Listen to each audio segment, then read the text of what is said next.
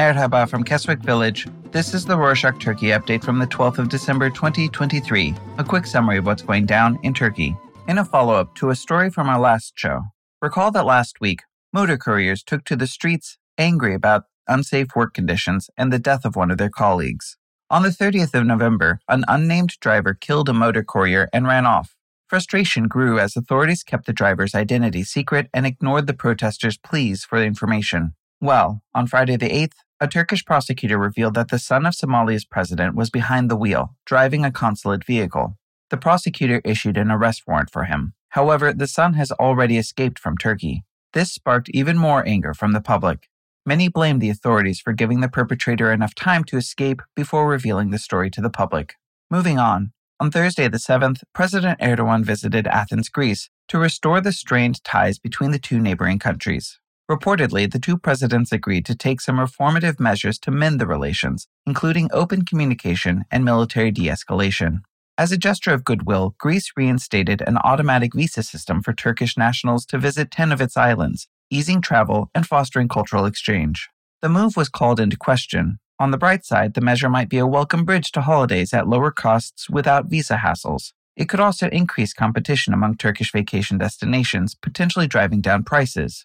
On the other hand, it could be a strategic play with mixed benefits. The policy might be an attempt to limit Turkish access to the Schengen visa while still benefiting tourism revenues. The biggest reason for applying for a Schengen visa is to visit the Greek coast as it's close to Turkey and people can easily access the place. However, getting a Schengen visa also allows Turks to enter Europe. Dividing the visa limits the area where tourists can travel to.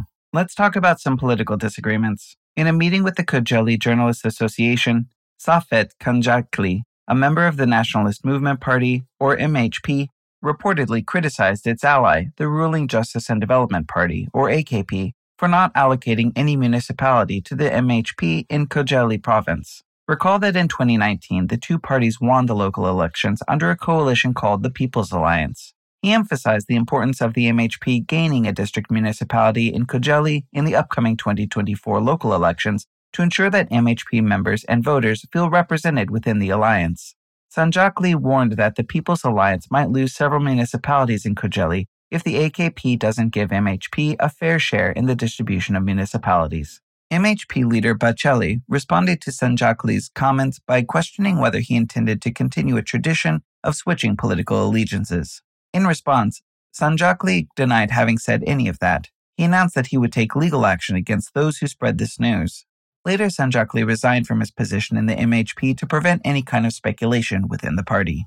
Freedom of expression faced a setback today as Hüseyin Yayman, AKP lawmaker and head of the Digital Media Commission, said the government prioritized family values over individual liberties during a discussion with TikTok representatives. He referred to the content people share on social media saying that they were inappropriate and promoted actions that go against family values. Yayman added that he was against censorship, but not when it came to censoring content that harmed social values. Now, some news from the opposition bloc. While visiting Germany, Özgür Özel, the leader of Turkey's main opposition party, the Republican People's Party, or CHP, called for better relationships between the Social Democrats of Turkey, Germany, and the European Union. He also urged for action to stop the violence in Gaza emphasizing the need for a ceasefire and adherence to international law. Özel said that all global problems should be solved through dialogue and cooperation, not violence. He added that he believes Social Democrat leaders, especially in Europe, need to take strong action to address the issue. On to education. The city of Kırklareli has become the third to appoint religious officials as, quote, spiritual counselors, end quote, to schools, raising concerns about secular education.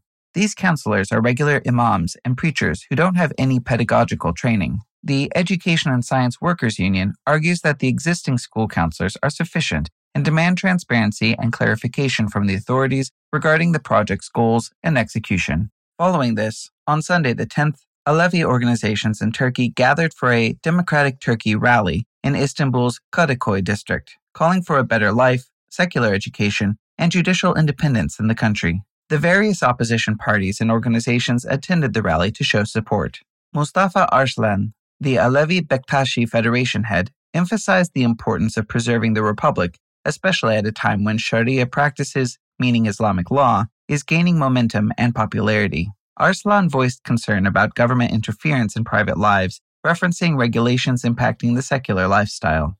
Back to political feuds. On Wednesday, the 6th, opposition Good Party's leader, Meral Akşener, slammed public transportation in major cities. Speaking just days after her party rejected the CHP's alliance offer in the local elections for next year, she highlighted the inadequacies and outdated nature of infrastructure, particularly in Istanbul, Izmir, and Ankara, all led by CHP.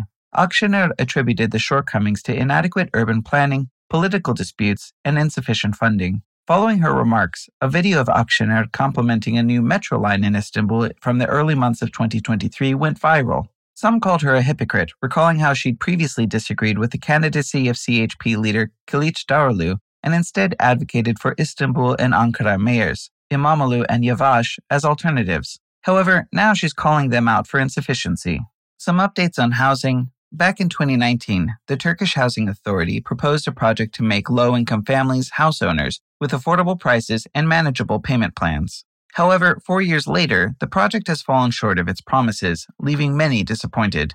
Initially, President Erdogan said that the monthly installments would be less than half of the minimum wage and that the project would be completed within one and a half years. However, the reality is far from it. First of all, the construction has only just begun, four years later, and the suggested monthly installment is already more than one and a half times the minimum wage. The project is now out of reach of many it aimed to help. At Yildiz Technical University in Istanbul, students decorated a pine tree with festive decorations for the upcoming new year.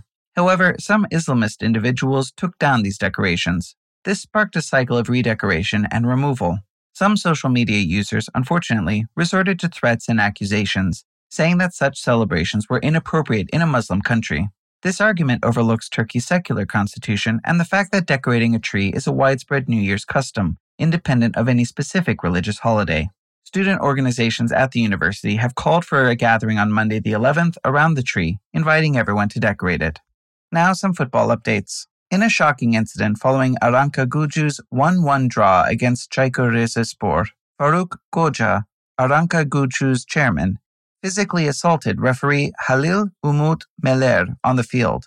This grave breach of sportsmanship has led to the Turkish Football Federation's immediate suspension of all league matches until further notice. And to wrap up this edition, according to Google's Year in Search 2023 report, the devastating earthquakes that occurred on the 6th of February and the high stakes elections that took place on the 14th of May were the two most searched topics on Google in the country this year. And that's it for this week. So here's a bit of holiday spirit. We wanted to thank you for listening, learning, thinking, and for joining us on this new thing called Rorshok we're all doing together. Really, thank you. Hoşça kalın.